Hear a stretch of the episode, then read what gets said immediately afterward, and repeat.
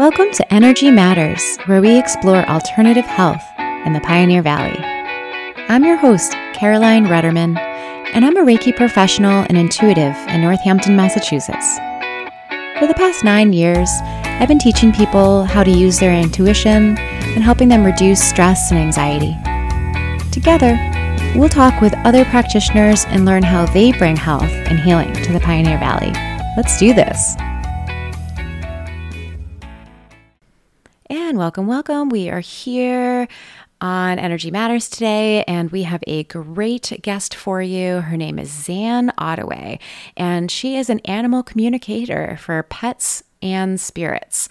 Um, so, whether your animal is alive or is past, Zan is somebody who is going to help you communicate with them to figure out what's going on.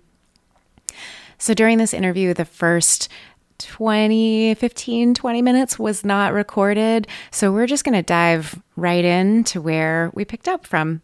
All right. Thanks, Mercury in retrograde. just kidding. I'll take responsibility for that. All right, everyone. So here we go.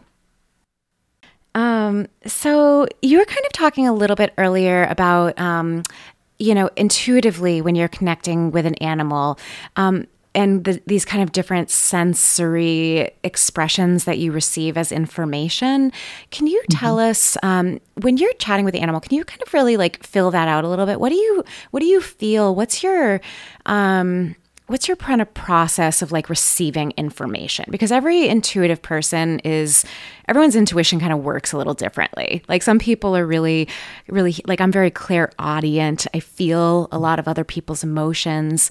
Sometimes i get images a lot of times i get images um, but what does that look like for you? Like, how do you receive information from? Because the animals know what we're talking about all the time, but like, what what do what do we eh, what do you experience when you're kind of receiving information? Well, I I actually a lot of it is based in daily meditation for me, and although when I'm doing my short pre-session meditation, often the animals want to jump in and start talking, and I I like I, so sometimes my meditation can seem very short, which is funny same with healing. They want to talk to me while we're trying to do healing. But I hear a lot and I sometimes visualize things. And I'm just trying to work on integrating all the senses because I think feeling is good too. And um, sometimes I, I, I don't really taste or smell all that much while I'm doing this. So maybe work on that. But but yeah, just it's it's very important to be in a meditative state and that and carolyn you talked about how important it is to have somebody neutral and it's very important to kind of get this the meditation so that we can get to that neutral space because if we are too emotional we can't hear we we can't receive messages whatever sense we're talking about. And so um, i i don't want to take all the emotion out but we need a sort of area of neutrality. So it's very important to balance this kind of meditative state of state where I get a little spaced out so I can kind of get telepathy, but at the same time grounding in the earth where the animals are, because you know they're they're they're here or they may be in spirit, but we, we want we want to our feet on the ground. So and and sometimes I I took some feline behavioral courses and dogs were in the textbook too and I get asked about dog things, although usually I refer that kind of thing to a trainer. And of course, you're right, rule out the vet first of all. But um, sometimes I, I will get into some training issues, but mostly people want to know the why of it. Like they want to know why did my animal do that? Why why is my animal acting that way? And they don't even want me to go through the whole list of like get to know you questions. It's like I know that, I know that. Just yeah, they're, they're like, I know that my animal loves to play with string. Like, yeah, that's really interesting. And or why did he bite? You know, that kind of thing. Yeah, and so do what kind of answers when when people are asking the like the why the why the why what kind of answers do you receive from the animals about their behavior about their circumstance about what's going on what what different types of answers do you get well, you know, it's surprisingly kind of ordinary sometimes. And I don't do like a, you know, a jazz show, but but it's sometimes it can be fun and funny, and sometimes it's deep and sad. But um, you know, I might hear like he's not a good guy, or I might hear like that dog thinks he's just so so all that, and and maybe not quite all that unquote, but you know that dog thinks he's the top, and I'm the top, or I'm really the top, or I'm the good one. You know, you, you might hear very simple things, Carolyn. I mean, you know. Yeah. So, uh, um, uh, and I might say, like, well, what was going through your head when that happened? What were you feeling? It's it, my joke about that is like, what were you thinking? it's like saying, right. what were you thinking? Yeah. but it's like, what was going through your head when this happened? Yeah. yeah. And you might hear something like, he was up to no good, or um, that dog was getting, or or the girl that that one girl was playing too rough with the other girl, so I bit her. You know, that one girl was playing too rough with my girl. Oh, so the dog might jump in to try to protect her, you know, her mm-hmm. family. Yeah. Wow, that's so interesting. And, you know, kind of during during that process, you know, how do you how do you explain to them that like, well, that's not necessarily okay in human society. Like w- when you get that information mm-hmm. of like okay like yeah so we know that that that dog got really aggressive um, maybe playing in that backyard with my daughter or something. I don't have a daughter but mm-hmm. just making up a, a scenario. So if if the if the dog is worried that uh, another friend is going to be a little too aggressive and is trying to protect how do you negotiate? How do you go where do you go from there Okay, well, first of all, there's a couple things. Um, we we can't have that girl come over with a dog, and especially not unsupervised or uh, without a leash. And then we got to get the dog in training. So it starts just practical, practical teeth, right away. We do not press down on skin. We do not press down on skin. Teeth are only for toys and food, and we do not like puncture. We do not even puncture the skin even lightly. And I don't know. You know how some dogs kind of nip a little bit and they go, oh, he's just nipping. Yeah. So I don't know how you're going to negotiate that. That's sort of up to the family to fine tune that or the train with the trainer. Mm. But we, we tell them don't press down your teeth on humans or animals. It's it's only for food and toys. So you're just setting really clear ground rules, just like well, any other family mm-hmm. member, just clear ground rules in a positive way. So you can use it on, t- on food. You can use your teeth on toys. But not on animals, not on other dogs, not on cats, on people. Well, it might be hard to say cats, but you know. yeah. that instinct, you know, that instinct is strong. and you know, there's no there are no guarantees. I mean, um, you could train an animal really well and something might trigger them. So we try to remove the, the triggers that we know make them overstimulated or over aroused. What what type of triggers might make an animal overstimulated or over aroused in some way that kind of gets them going? Like what what a, what kind of triggers are we talking about here? Well, you know, I, I think I know more about cats than, than dogs, but I, I we do can stay in the realm of cats because I feel the same way. Yeah, let's let's talk about cats since we're, you know, kind of both cat lovers. Okay. Well, you know, I, I I feel like when the tension like I can't I don't I can't judge people because people are working hard and doing the best they can. But if there's a high if there's high tension and tensions going on in the house, uh, the pets are going to be affected by that. I mean, it's easy for me to say, but what else? Oh, in cats, it's just over petting. You know, people think they're entitled to pet the cat, or a new girlfriend or boyfriend will come over and say, but I can't pet the cat. And like, yeah. you know, you're not entitled, you got to earn it. And then you and, and Carolyn, you know all this, but you and Jason Gal- Jackson Galaxy says you gotta let the cat pet you. First, you put out a finger, and if they rub it, then you know you might be able to touch the top or the side of their head. Some cats like different things, but they don't want you to go from top to bottom over and over and over again. It actually sometimes it's painful, and they they get and and it's hard you know like you can be taught to watch for the signals like ears back is bad tail going like this one, you know, flashing around is bad.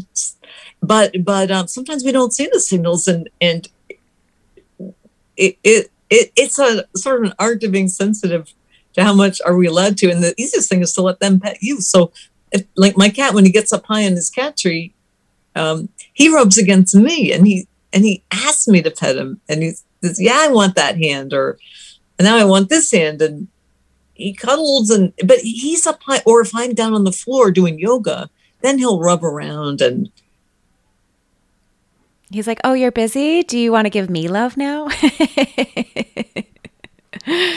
yeah. He's pretty independent, but yeah. Mhm. That makes sense. I yeah. So I have um, my other cat, Daisy. He is sort of the like love mush, and he really likes to kind of nap with me and.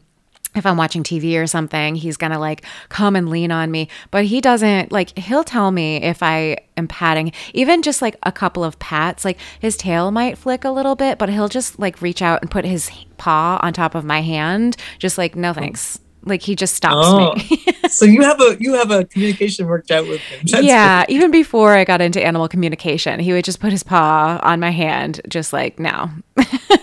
and sometimes, you know, if if him and his brother are getting, you know, like a little too whatever, like he'll just he might be like, "Wow," I might swat or something. But, um, you know, for for the most part, he he just lets me know ahead of time, like, "Oh, I'm not into that." You know, or he'll just look at me like, "Come on, like, come on." and it's fun to try to teach children too.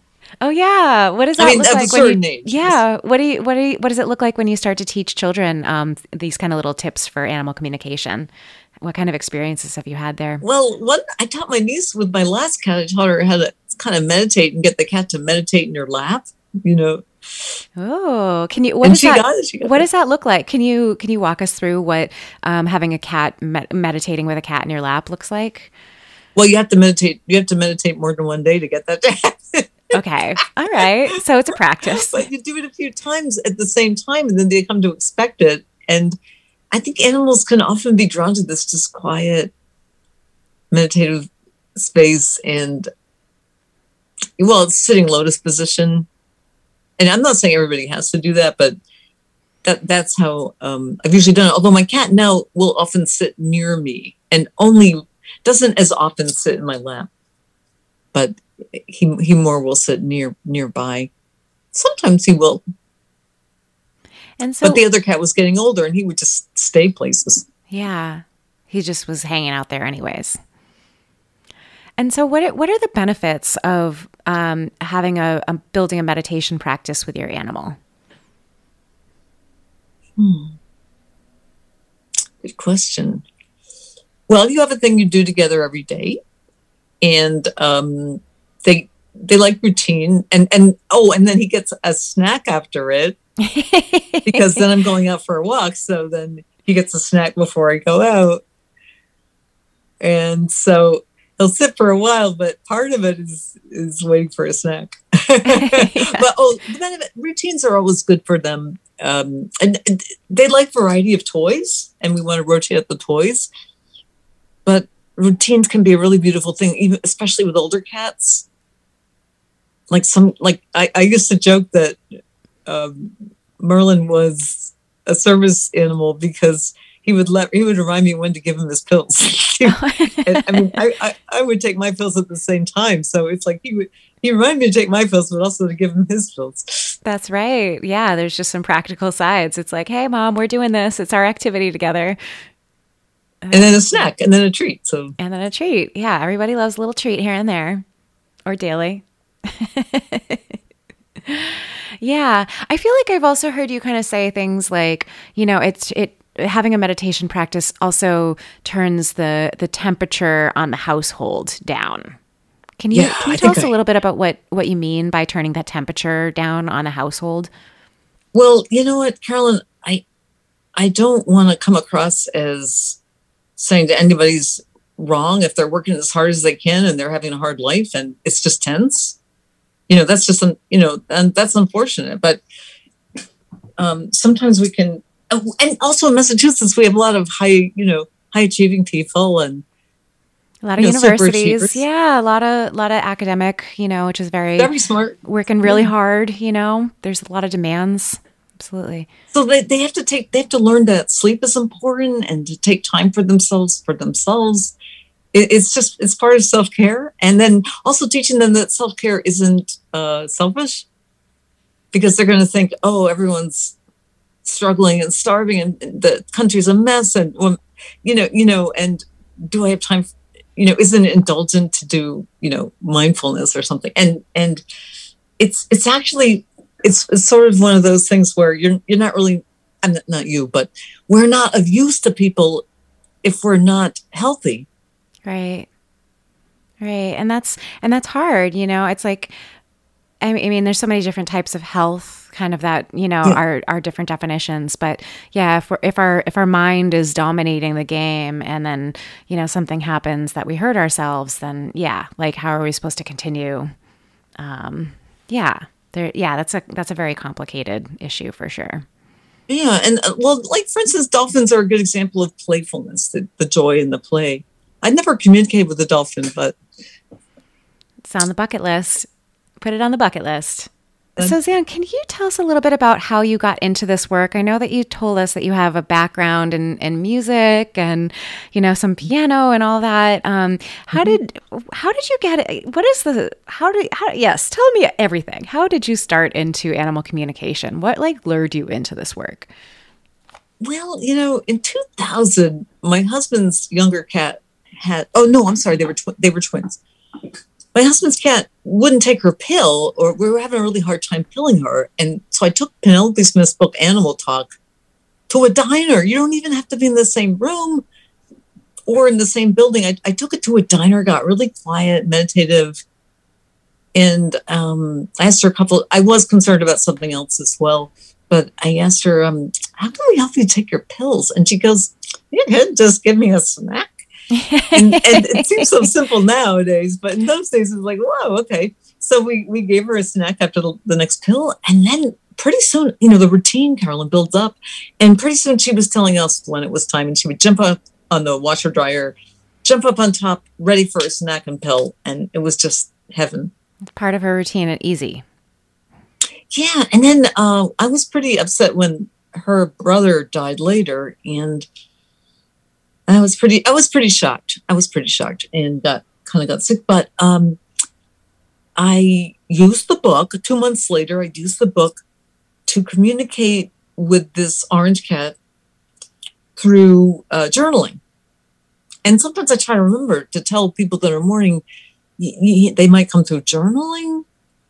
They might play with the lights or even your computer, but I think journaling is, I like writing and I, I kind of like to just do they call it inspired writing and you kind of get in a lightly altered state and write and see what you don't worry what comes you don't say i'm writing a novel or an essay you just see what you get it's crazy right but and that's with the intention of connecting dialogue. and that's with the intention of connecting with an animal who's crossed over to like kind yeah. of get into that like inspired or automatic writing and kind of get yeah. into that that rhythm with it and yes. ask ask for answers through the, the written process yeah, like, was it okay? Were you okay? Did I do too much? People always have that question Did I do too much or too little or feel bad? And well, I think we all wonder about that. And,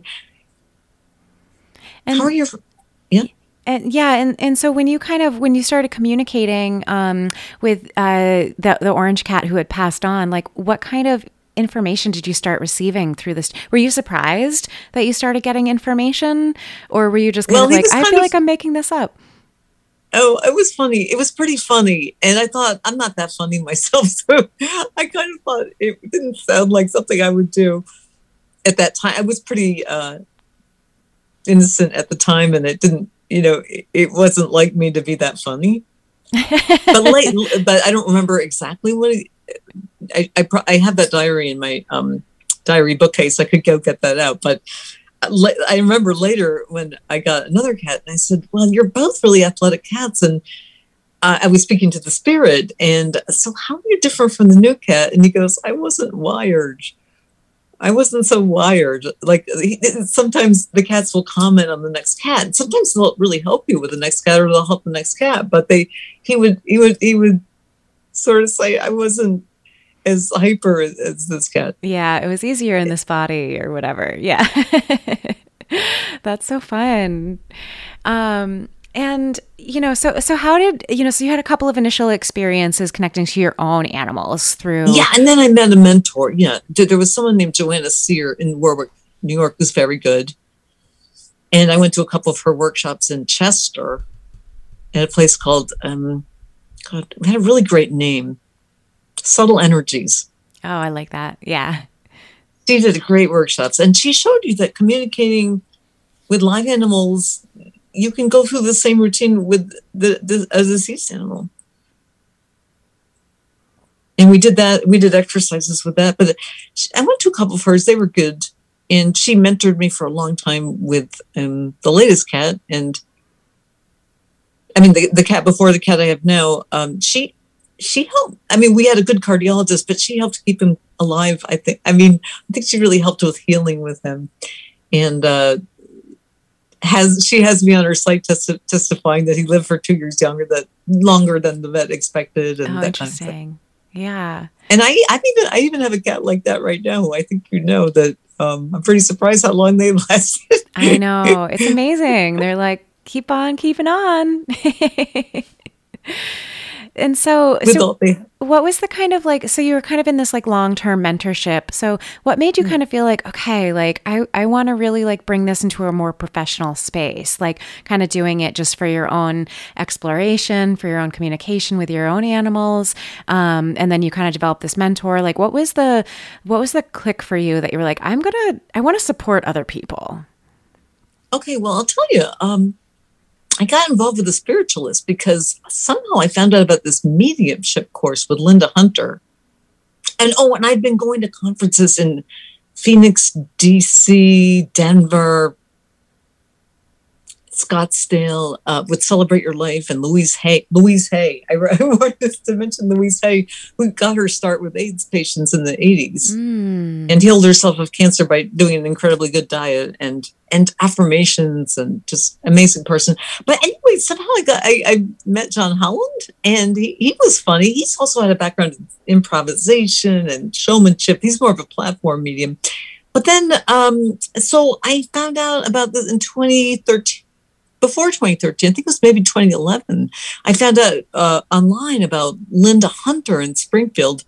She teaches at Edgar Cayce ARE Center in New York City right now, but um, she was doing this big year long online mediumship course before the pandemic. And um, my first time, I, I felt like Hermione because I thought I'm a good student, but I'm not really fluent. So I kept taking it. So it wasn't until like the third year that I began to be more fluent. But then in the end of the course, though, in the end of the first year, she had a couple of classes on mentoring us on how to start a business. And so it started out really simple with inexpensive business cards, a, a simple website, and just putting up flyers around town. Yeah, just getting the word out. And then as time went on, and and uh, that was a slow start. And then I got, as time went on, I got enough testimonials to get onto sites like Penelope Smith's Animal Talk or Bob Olson's Best Psychics, and they're nice people and and then wisdom then wisdom magazine is one where i get found and um sometimes catster or i don't think i've been called from modern cat but um dogster so oh, over over the years and and and at first i didn't get much around massachusetts because um well, like my neighborhood, for instance, that it's a big thing that we believe in Reiki at the hospital. Reiki, sorry, Reiki yeah. at the hospital. That's a big thing. Yeah. But you know, the animal thing is is a harder sell, but um, I'm getting more people calling from Mass now. But at first, it was like the South or all over the world, India, Malaysia, you know. That's so cool. And uh, so you know, international. Moscow, uh, Germany, Norway, and um, I mean the German one was actually a Norwegian in in Germany, traveling to Germany. Yeah, yeah. First, it was the South and international. That's amazing. Is it is animal communication more accepted in the South? Do you think, or well, was- I don't know. I haven't been getting as much as much business from the South lately. Um, I'm not sure why. Yeah, just the right people just happen to start from there. Yeah, that's cool. So you're really just kind of practicing and practicing, and then you ended up kind of taking that um, that biz like the the business course as part of that mentorship, and then really kind of starting to to like build. Oh, I did also there. do a little bit of business school with Marie Forleo um, online. With, sort of she teaches she sort of coaches you in writing copy. But what Bob Olson told us recently. I used to do email newsletters to everybody at like quarterly, and it would be hard. But he's saying don't blanket everybody with newsletters and stuff. Write personal notes. Mm-hmm. So mm. now I'm kind of in between, wondering, uh, like I, I I don't really um do all that unless I'm getting really dry and not having people call. Yeah, but, yeah. but I, I Need a little stimulation sometimes. Yeah. That's great. Um, but I um, like the personal letters. Sometimes they don't work, you know? Mm, yeah. I, I, called up a horse lady I knew and said, um, said, I've been thinking about your horse and how are you all? And she said, there is something different about the horse, but, uh, they, you know, she, she, she was, she didn't really, uh, she wasn't that into it. There, there's a whole backstory on that too. How, um, um, and so, um, you know, do you do you have any kind of uh, last like you know favorite stories if if people are just tuning in and they're like oh like what is what is it like to be sort of a an animal a professional animal communicator? Like can you um, can you share you know one or two of your kind of favorite stories over the years? Well some of my favorites are from when i was getting started. Like they say you never forget your first case and my first one was a german shepherd that was having seizures. And this taught me a couple things first thought best thought because at the first the person was skeptical and she talked me out of my first idea which turned out later to be i think right mm. but the but that, oh, so okay the first though, the first impression that you got mm-hmm. the, the person was like kind of dismissive of it in some way mm-hmm. and you were like mm-hmm. no i should have just trusted what came through yeah but it, it was it was tough to but that's okay so but i love that dog and what i learned was how animals can be affected by tensions and things going on between people in the household. Mm. And uh, I'm not saying that causes seizure at all. I'm not saying that. I think it was genetic, but but at the same time, our our code of ethics, as laid out by Penelope Smith on AnimalTalk.net, is that um, we don't we don't judge, and same with Dakin's Humane Shelter. That so we we got to kind of balance. Um, yeah, animals are really sensitive to our emotions. But at the same time, um, you know, it's not a contest. so like it's it's it's not a judgment. Yeah. And so you kind of felt like with that German shepherd that like the tension with the with his animal with his people, his human companions was like a little tense and, and exacerbating the seizures. Oh, I don't know, but you know, I was fascinated that he was telling me stuff that I wasn't told about this. But he told me, and I said, he says this, this, and that. And they go, yeah, that's right. Wow. you know, about a roommate situation that wasn't, you know, going well. Yeah, that's so. Maybe I shouldn't say more, but yeah, no, that's great. I mean, it's always so. It is so interesting. It's like those confirmations when you're talking to the animal, and then you say it to the person, and it's like, yeah, like how how else would you know this information unless that really validates that this animal has consciousness and is witnessing and remembering and responding and feeling things about it you know? So it's it's it's really nice to not um, to just you know have that. And i think a lot of people just like intuitively feel that way about their animals. Um, you know like before i even started any doing any of this work i would always like say goodbye to my cats when i was leaving and i'd be like i'm just going to go to the grocery store. I'll be back in like an hour you know? Um, or if i was going to be gone like overnight i would let them know like i'll be back tomorrow probably closer to when the sun goes down. Um, and i swear like they you know they stay calm. Like and i know their limits just because of like you know like two nights away is like too much without human contact. They tend to go a little crazy crazy.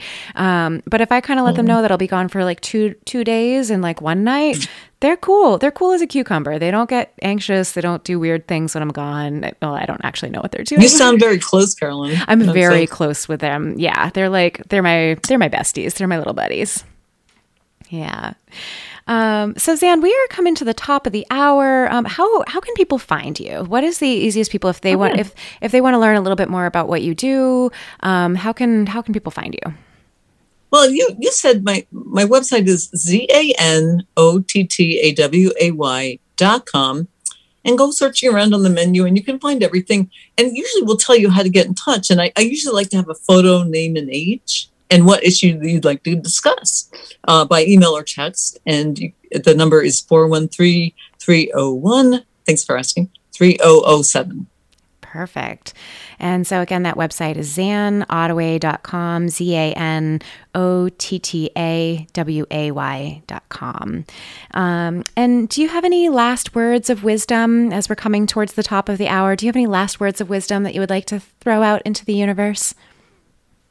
Yeah, I, I, I really think that we can all communicate like I, I said before, we we all can communicate with nature, animals, trees, rocks, people, anyone. And so I think we have to be um, careful to use it well and that innate that innate ability. I was going to say human, but it's innate ability uh, on all these things. And and you know, not manipulate. For example, not like not to manipulate people is one thing I've heard that you know, but but um. So yeah, it's amazing. Yeah, it is. It is amazing work. It is really but fun. I'm, I'm just I, I, I don't try to go heavy on proving the afterlife or something. But although most of the spiritualists do, and I, I don't mean to be rude to them, but I don't try to force beliefs. Yeah. But I, but I did have to say, yeah, I think we're that that thing. You can talk to anyone, and you can heal yourself, and you can heal others either by touch, without touching, remotely.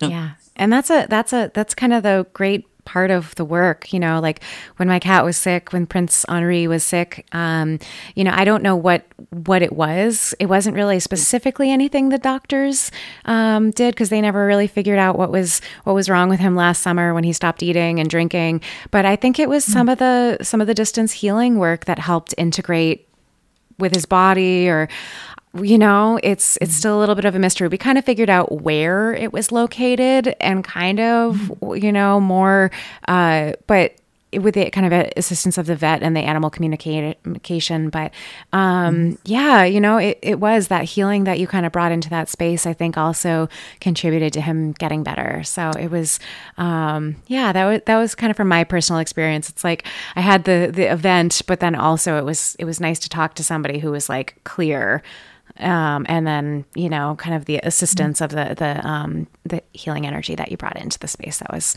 also a lovely a lovely benefit for myself and for my cat. So Aww. yeah. Yeah and also there's a distinction between healing and curing because you know we're all going to die at some point right? Right. Yeah. we're not doing uh you know immortality here